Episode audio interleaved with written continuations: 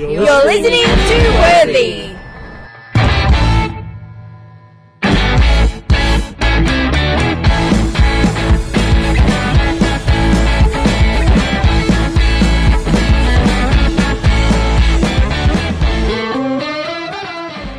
Hello, I'm Alexia Boldland, and welcome to Worthy. This week, we're tackling one of the most serious and concerning issues of our time child abuse. In Australia, it's estimated there are more than 5 million people who are survivors of child trauma and abuse. It's beyond terrifying, and in recent years, Australia has even launched investigations into thousands of incidents through a royal commission in hopes of allowing victims to tell their stories and bring those responsible to justice. And it's even continuing today. But is it enough? And what about the victims once their court cases and hearings have all concluded? There's also the ongoing medical and mental health assistance that they'll need for those who are affected for the rest of their lives. And then there's that flow on effect for their loved ones and families too. This week on Worthy, we speak with adult surviving child abuse president, Dr. Cathy Kezelman, and survivor Emma, who are both now working to put a stop to this trauma around the world. ASCA is uh, a national organisation that uh, works to help the 5 million Australian adults who've experienced some form of childhood trauma, including all forms of abuse, neglect, growing up with a parent uh, with a mental illness, growing up with domestic violence. And so, 5 million survivors, that's obviously incredible numbers. What can you tell me about that? How, how, how has this data been realised? Look, I mean, that's one in four Australian adults, and uh, we believe that's a conservative estimate. So we're looking at a very broad definition of childhood trauma. Uh, but sadly, there are many ways in which children uh, don't have their needs met in childhood. Uh, and often that's because a parent has their own unresolved trauma. Uh, so often parents uh, you know, many parents try and do the best they can, but because of their own issues and not having had the right support to work through them, uh, aren't able to uh, attach properly to the child, attune to the child's needs, um, and for that reason, the child may not receive, uh, you know, what they need for, for optimum development. And what's your organisation trying to do? Is it trying to push for better legislation, protective measures, that kind of thing? No, look, we, we look after the needs of adults. So we focus on obviously advocacy in the first instance because we've had a situation where there's been a lot of stigma and taboo around this issue for a long time. Uh, but also in, in um, both providing services to survivors, but also in educating and training uh, practitioners um, so that they're able to deliver services which are appropriate to the needs of this group of people. And how did you come to be involved on a personal look, level? I'm, yeah, look, I'm, I'm, a, I'm a survivor myself. I'm also a, a, a medical practitioner by training. Um, but I suppose when I started to deal with my own issues of abuse, I realised how deficient that training had been in this regard. And I know that um, you know a lot of other practitioners haven't had the education and training, and that as a survivor, I've needed you know, a lot of support both from the community but also from health professionals so that I could find a path to recovery. And obviously, that was an enormous challenge personally as well. Have you found it um, to be therapeutic, I suppose, uh, in helping others through and even I mean medically, but also um, with your organisation? Look, I think uh, lots of people who are affected by particular issues then develop a passion for working in that area. And I suppose, um, you know, that's certainly the case for me. Uh, but I do also know that in a sense I've been privileged in that I could afford the right help. Uh, but I know a lot of survivors, uh, you know, aren't able to access uh, the help that they need. And, uh, you know, I think that's a great tragedy because we know now from research that recovery is possible with the right support and it's just um, devastating to know that you know many people can't get that right support and, and, and have a good chance at reclaiming their, their health and well-being. And in your opinion, was the Royal Commission a turning point for the stigma that you mentioned earlier in Australia in particular? Look, I think the Royal Commission has been, you know, very significant. I think uh, the way it's gone about its process has been very thoughtful. It showed in the first instance the importance of listening and hearing survivor stories, of validating the way people are feeling, of the empathy and compassion that we often have seen lacking. It's also shown our community uh, that this is a very pervasive issue and that the impacts of abuse and this sort of trauma continue long after the trauma is finished. I think for a long time our community has been very dismissive of the needs of survivors and felt that, you know, adults in particular uh, should be able to just get on with it and get over it. And when you've been repeatedly traumatized or abused as a child, it uh, affects the developing brain and it's not as simple as getting over it. it. This is not about individual weakness. This is about real physiological change and requiring the right services and support to reverse some of those changes to the brain, um, lay down new pathways, and, and, to find a healthy way forward. Would, what would you like to see happen now to help that occur for all victims or survivors? Yes, look, uh, the Royal Commission is just about to release its report and recommendations around uh, redress in civil litigation. And part of uh, those recommendations we expect will be around, well, we know will be around counselling and psychological care needs. And what they will do is, is lay out the um, the need for specialist services, the need to fill the gaps in existing services and to, to understand that support for survivors needs to be available, you know, right through their lifetime. It doesn't mean that they'll necessarily access it continually, but it needs to be there when people need it um, so that they can move forward. Uh, and, you know, that, that's going to be absolutely critical.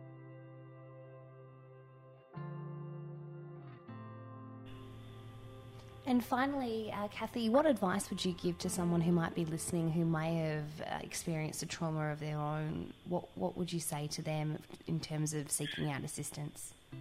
Look, I think firstly, in the in the first instance, it's important to think about who you trust, who you feel you can speak to, and you know that isn't necessarily you know a, a health professional in the first instance. It may be, it may be a GP uh, maybe a religious leader, or maybe a you know family member or close friend.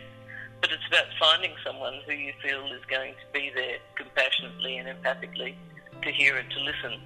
And then, then of course, you know, as part of that process, then to seek uh, seek the right help.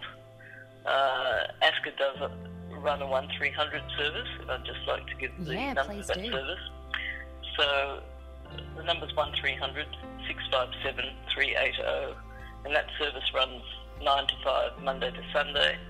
And it has trauma therapists on the line who are experienced in supporting survivors and also can provide pathways for ongoing care and support.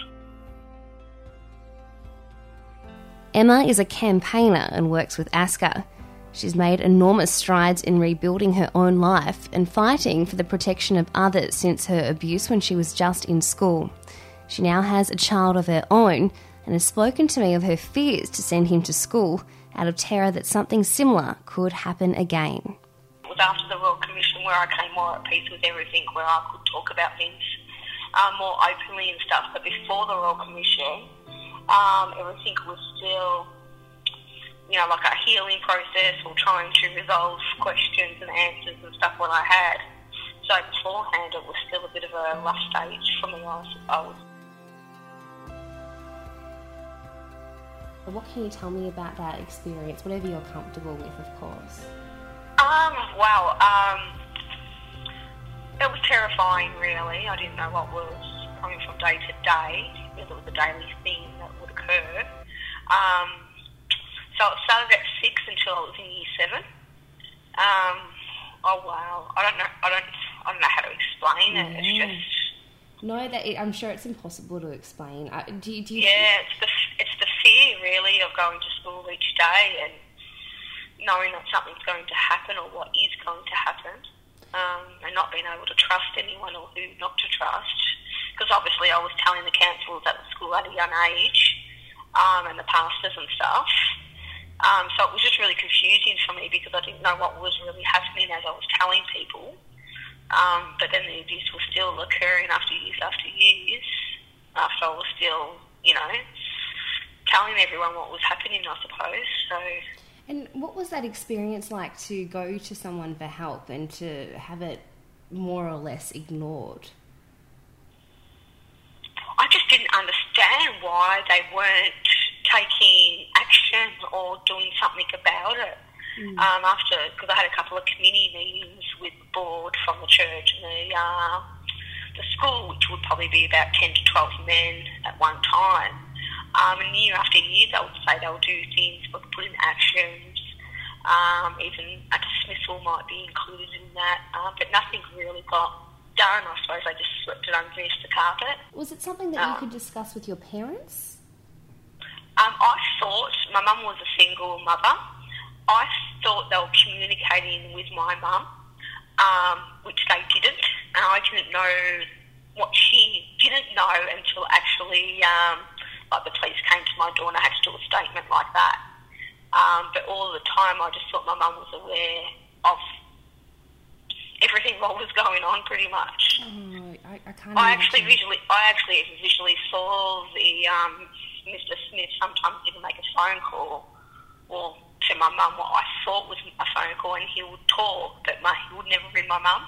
Oh my goodness! Um, so he would just like sort of like pretend he would phone someone, and then he would just reply to me, "Oh, mum can't come today. Mum's very busy, or she doesn't want to."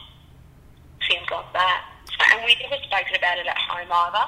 Yeah. Uh, because you know the answers what Mr. Smith or the other board members told me. I just thought I wasn't interested or anything like that, but it wasn't the case. He wasn't even aware of anything.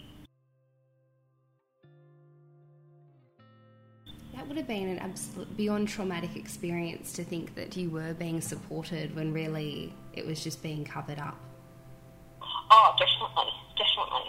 And so, and now your um, the perpetrator was convicted. What can you tell me about that experience? Was that did that provide you with some kind of justice, or I suppose the damage no, was done? And... No, not at all. Not at all. I don't think the um, the, the judge at the at the time did her job to justice standards, or even coming down to the um, the detectives who briefed her. I don't think she even did me adequate or the case adequate. Mm. Um, some examples of that would be the judge threw out my um, impact statement. She said it wasn't necessary to read. Right. Well, that's, um, that's, uh... Some of the other charges got dropped because I was at a young age, said I wasn't developed in some areas. Um, so there was really no need. Again, that's another charge. failing of of the system, isn't it? No, no, I just mm. thought it was just really, really poorly handled, and mm.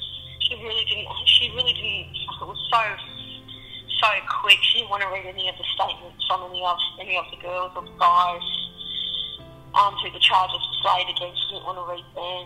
No, she wanted to read. Mm. Um, she stopped half the charges, and then she was more sympathetic towards him, I gather, because he was 63 at the time. Mm um, and his blind sight was a little bit more poorer um, when it came to court. I don't think, I mean, I've always thought that he hasn't been, I know he's always had a little bit of poor vision, mm. um, but I don't think it was as bad as what everyone would um, make out it would be. Another so, yeah, so that was another reason why he only, for me, and I was in jail now again, um, we only got one year in and one year out um, because of his age and his so-called blind sight. And one year, did you find that to be insulting, or were you were you quite happy? At least there was some punishment being oh, dished out. No, I was I was disgusted with that. I could not believe just one year when you have looked at some other cases around, and oh my goodness, the what. It's just unbelievable, especially I see what he for so many years, not just to me. Mm um, but to, you know, all the other kids, spending one year, I just thought that was ridiculous. And now there's other victims involved now too, and he's going to be facing further sentencing. Is that something that you want to follow, or do you find that you just want nothing to do with this anymore? You just want to, you know, continue on with your life, or is it something that you continue to watch? I don't know. I like to know what's happening and what's not happening and things like that. I do look him up a lot to find out what he's doing. Um, mainly because after he did go to jail for my sentencing, they did not put him on the pedophile list, and he was able to go and work at another school for the blind children. Oh, And for I know, and for a pedophile to do that after he's been convicted of even one year or two, you know, one year in, one year out, I just thought that was that was disgusting. And then he was also a um, he was also a Sunday school teacher at the Richmond Church for a couple of years after. right. Well, that seems So I- incredibly dangerous. And Yeah, I just feel that, that they didn't, okay, they put him into jail, but they didn't, they didn't stop him from socialising with the young children or anything. I didn't put anything in process. They didn't put him on the, um, the sexual offenders list or anything like that. It was just, like okay, did you want me, uh, do you want to work with children? Go ahead.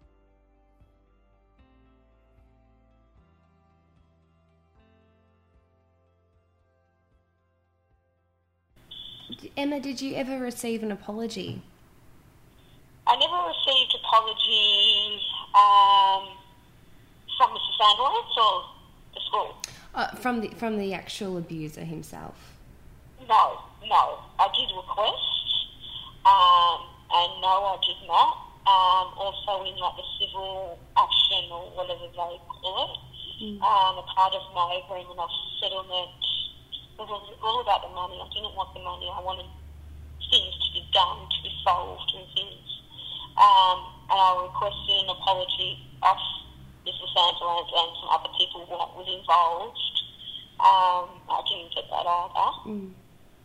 And they also stopped me at the civil action at the end, so the mediation included that I was not allowed to seek medical attention for my um, mental illnesses or so forth.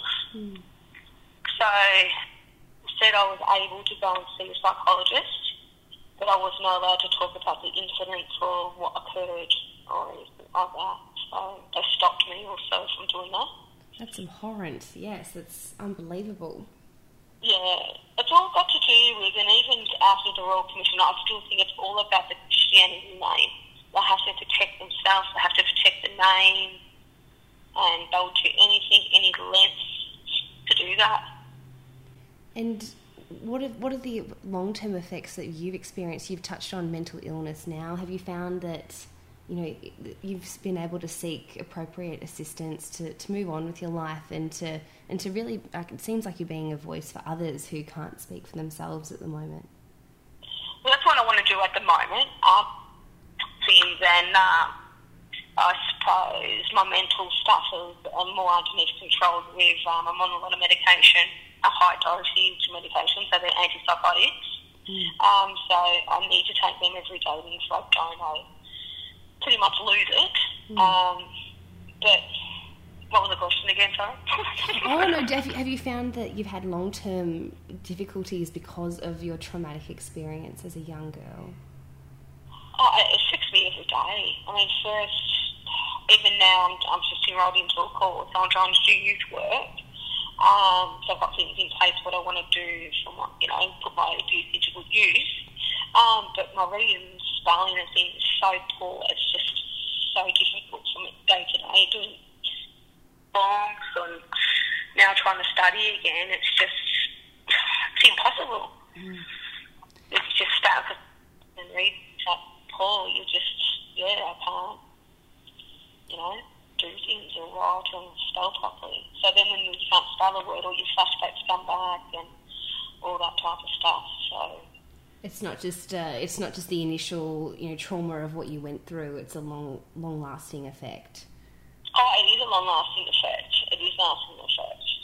And what can you tell me about your involvement in the Royal Commission? You were instrumental in private and public sessions. Yes, yes. Also, I had a couple of meetings um, with Mr. Smith and a couple of other people people as the Royal Commission was going on in the days. Um, the process that was leading up to it with a lot of, I suppose, talking David, who is the, one of the investigators doing all the work and stuff like that, gathering all the information and stuff. Uh, I found that a little bit hard and stressful and stuff. Um, the Royal Commission itself being there for a couple of days, um, it was it was very stressful and hard, but I had to do it. Mm. There was a still in me that you know just drove me to do it. Um, I was scared. I was nervous. But, you know, I was still glad when I did it today. So, yeah. And did it feel like a relief being part of this to also be speaking up for others and being part of a commission which could will hopefully adopt some strong regulation and reform? Oh, a massive amount. Like, uh, and that's why I wanted to do the Royal Commission. It, was, just, it was about me, number one, and then it was also about trying to change the way people either address sexual abuse or even try and do things or put things into process to help schools or so forth and so on. Um, and to give other people a voice, really, because other people, found they're very scared to talk about it and stuff. And I know after I've had a couple of emails and stuff after they've seen me do it, they feel a little bit more confident that they can go through the process too.